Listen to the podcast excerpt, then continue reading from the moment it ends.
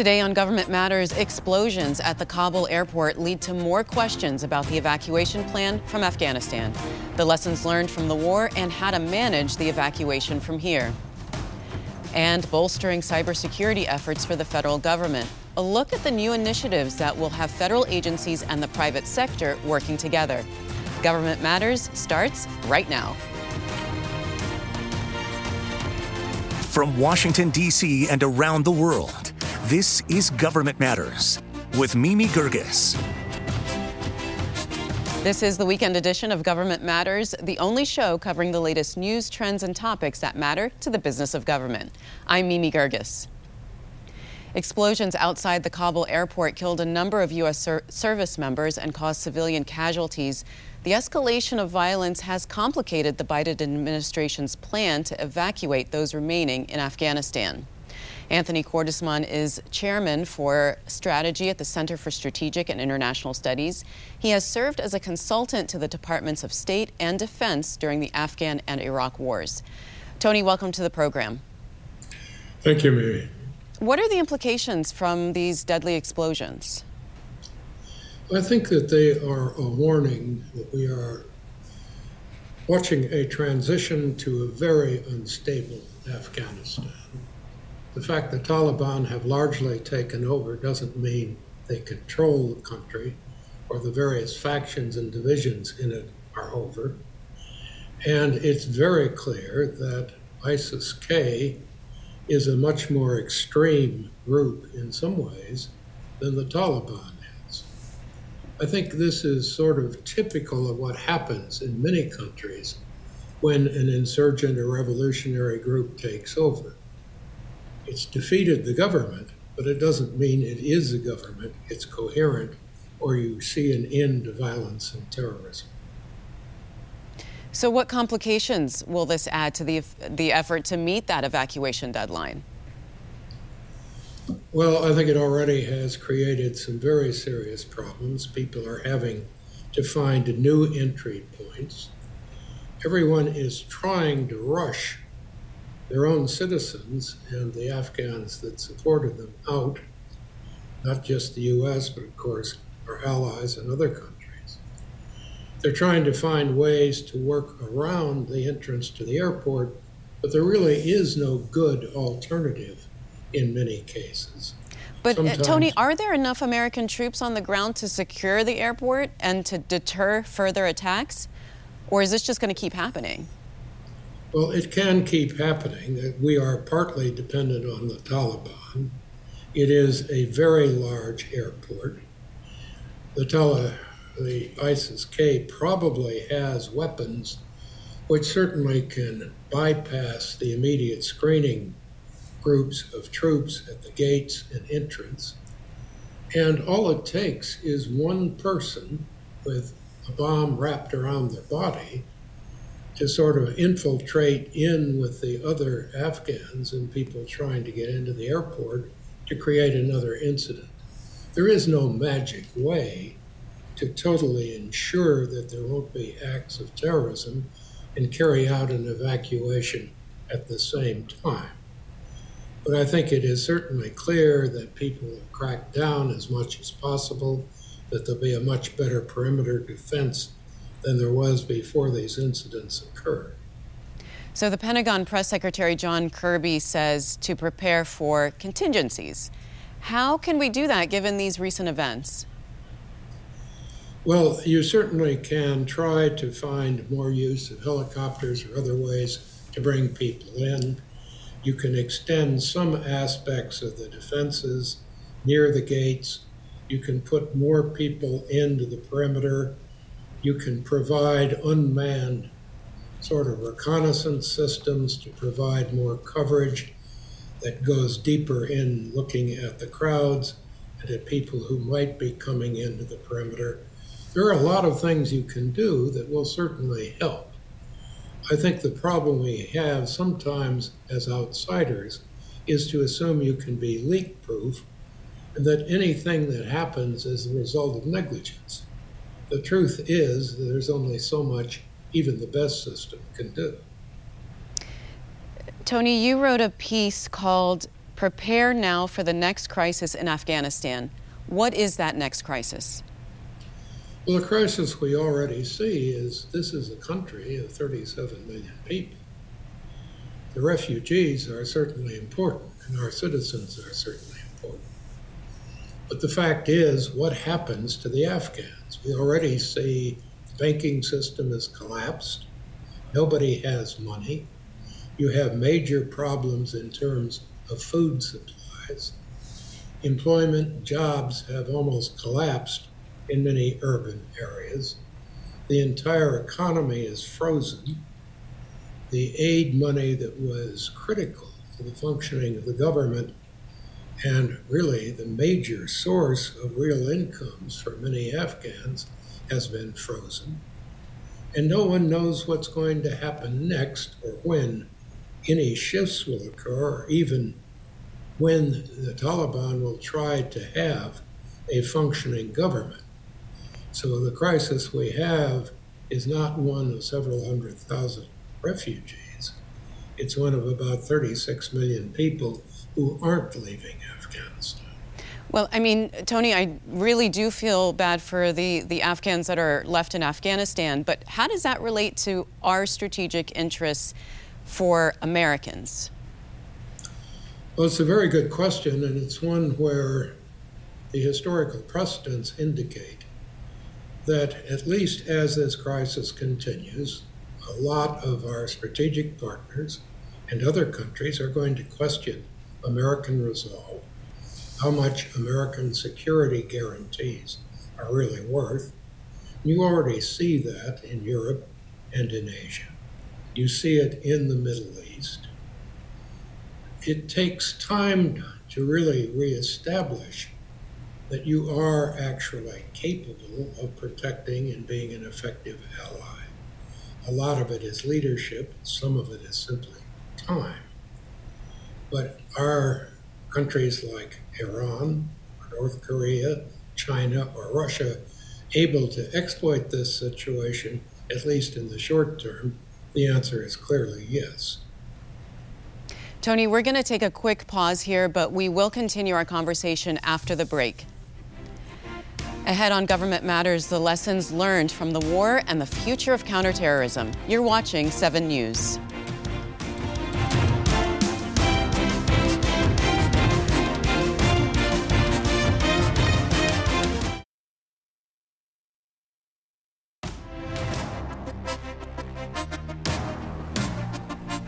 Welcome back. I'm speaking with Anthony Cordesman about the lessons learned from Afghanistan.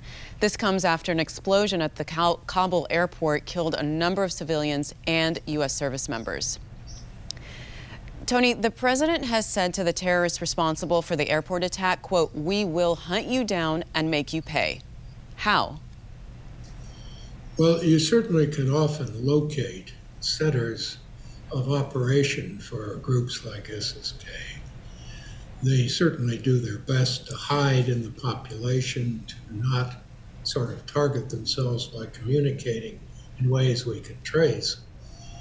But if we have sufficient technical means often to locate a specific target and even track the movements of a key leader or person. It can often take time to get to the point where you're absolutely certain that you can kill that person or attack them or capture them without, in the process, hurting civilians.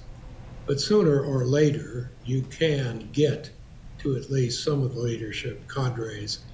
And if there is a large open training center that isn't buried within the local population, or there's a fixed facility, you can attack that.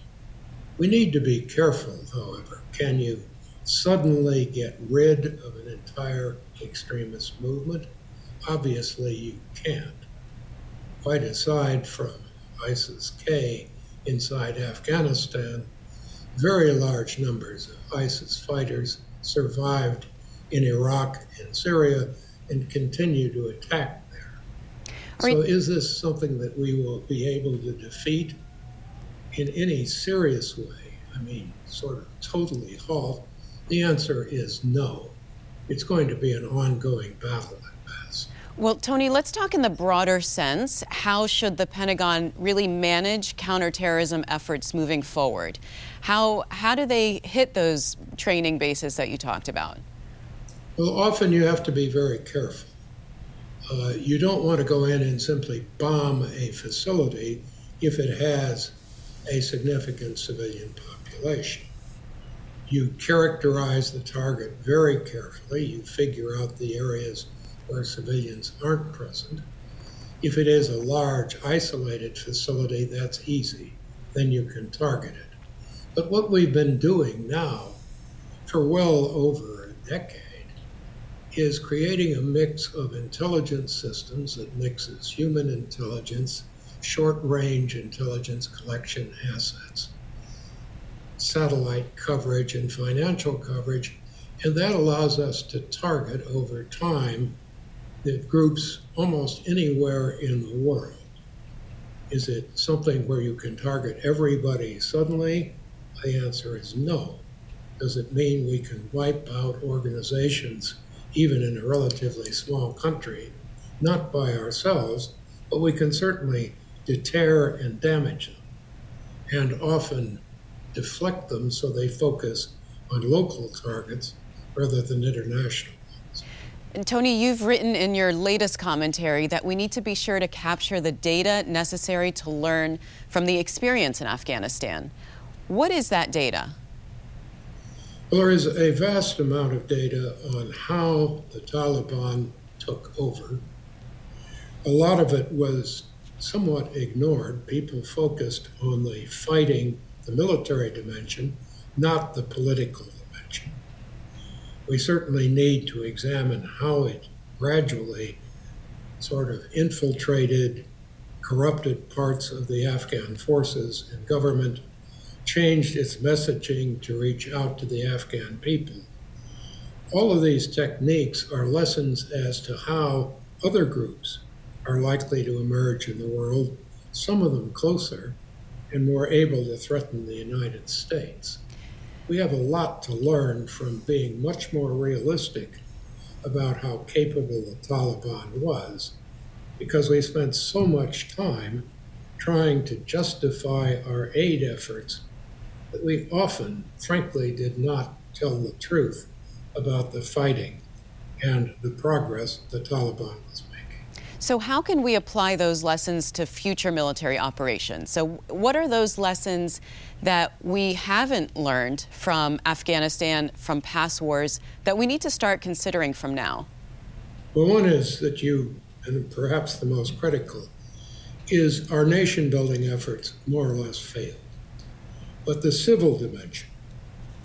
Creating a system where the people feel secure, are willing to support the government, where when you actually win a military victory, the end result drives the insurgent or the terrorist group out of the area because you followed up with the civil progress people need to see to become active in resisting those groups. This is critical we did not do well in the civil dimension. I think another key issue is we need to understand that insurgencies are not terrorism or extremism. There are sophisticated political movements as well as military ones. And we characterize the Taliban far too much in terms of being an extremist group and ignored how efficient and effective it was becoming. I think at the same time, we failed to basically realize we had to have an understanding of the countryside, and we focus far too much on defending the cities rather than the country. All right, well, Tony, we're going to have to wrap it up at that. Thank you so much for joining us and for sharing your views with us. A pleasure. Thank you. Coming next, bolstering cybersecurity for the federal government. Straight ahead on Government Matters, the ambitious initiatives from the White House and the private sector. You're watching 7 News.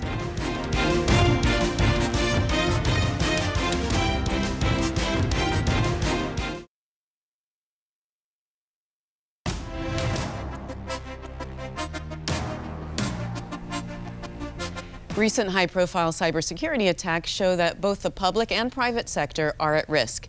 The Biden administration has a new plan for a quote, whole of nation effort to address cyber threats. The White House says nearly half a million cybersecurity jobs in both the public and private sectors remain vacant. Ari Schwartz is Managing Director of Cybersecurity Services at Venable. He's former Special Assistant to the President and Senior Director for Cybersecurity. Ari, welcome to the program. Thanks, Mimi. So, in the past, the private sector has been reluctant to share information on cybersecurity threats and to follow government guidance on hardening their systems. How is this plan really any different from past efforts for the government to work with the private sector? Well, I think what we hear in terms of this whole of nation approach is that in the past, there's been really a major focus on the DOJ, on the Justice Department, on on Homeland Security, on uh, the Defense Department doing the protection, leaving the role in the private sector to the security geeks out there, um, and not inv- necessarily involving the leadership. And th- this is a really a goal to spread to everyone, every part of the government, um, every part of uh, the private sector, and get them involved into this discussion. So, what do you think needs to happen then for the public and private sectors to work together effectively? Well, I do think we're going to start to see ramping up of uh, the uh, what is required of uh, both the private sector and the public sector in uh, what, what they do. And that, by that, I mean, I do think we're going to start to see a little more regulation, a little more mandates, and that, that flows down into the contracting space um, so that the uh, those that provide services, those that supply supply chain services to uh, critical infrastructure, to government agencies are going to are going to be have strong requirements on them. So, you know, as we mentioned, it's the executive order says whole of nation approach to bolster cybersecurity. But is that feasible? Um, perhaps uh, suggesting that every part of, of the, the nation is going to be uh, extremely knowledgeable and working on cybersecurity is probably a little ambitious, um, but at least ramping things up from where they are today. And I think that, that to start that off, uh, they brought in uh, CEOs from a lot of different sectors and not the security sectors, right? I think that was a key point that they made was that they were bringing in uh, people, CEOs from uh, the major tech companies, but also the major banks, the major uh, um, other folks out there, insurance companies, et cetera, that need to be a part of this in order to uh, make it work. Right, because their networks are certainly vulnerable and uh, critical to uh, to the American public. But as I mentioned, you know, in the intro, there's half a million unfilled cyber jobs. What's the role of federal leaders, do you think, to fill those jobs?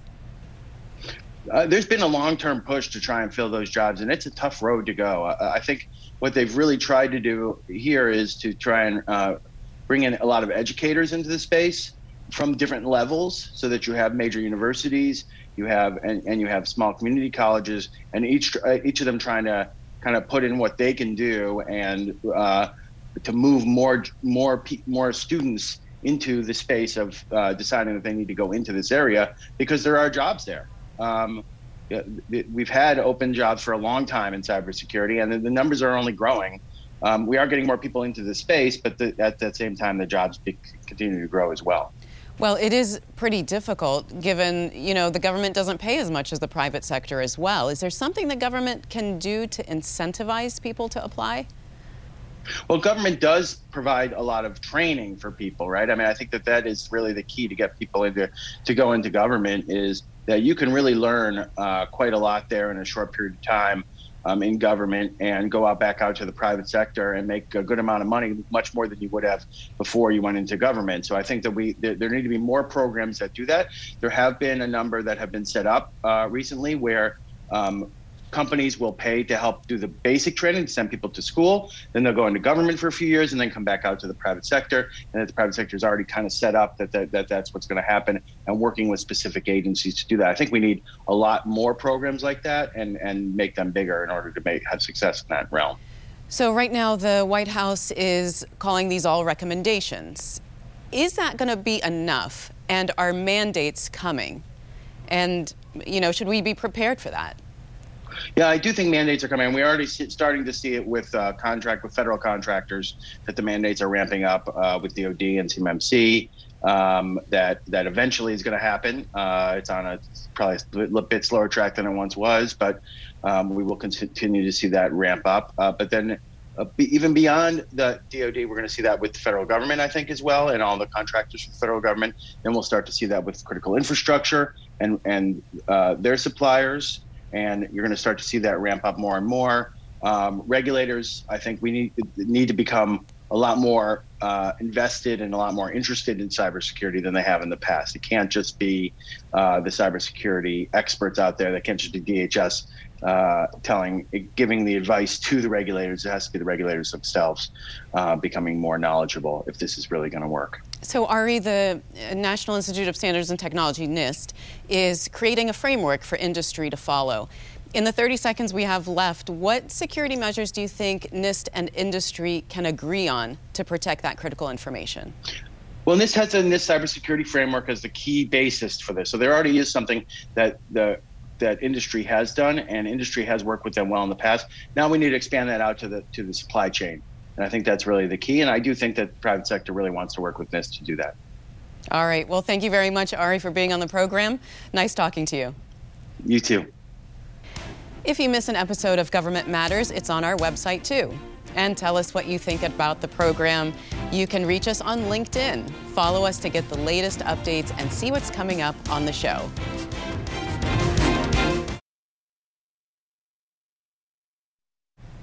That's the latest from Washington. Join me weeknights at 8 and 11 on WJLA 24/7 News and next Sunday morning at 10:30 on 7 News to stay plugged in on the issues that matter to the business of government. Thanks for watching. I'm Mimi Geerges.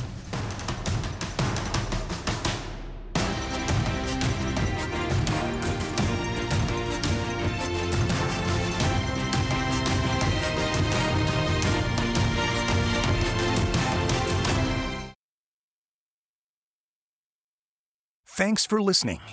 Our daily program is produced by Katherine Roloff and Drew Friedman. Christy Marriott leads our technical crew. Our web editor is Beatrix Haddon. Our director of content is Alan Holmes. Visit govmatters.tv for articles, videos, and more. Government Matters is recorded at WJLA TV in Washington, D.C. Copyright Sinclair Broadcast Group.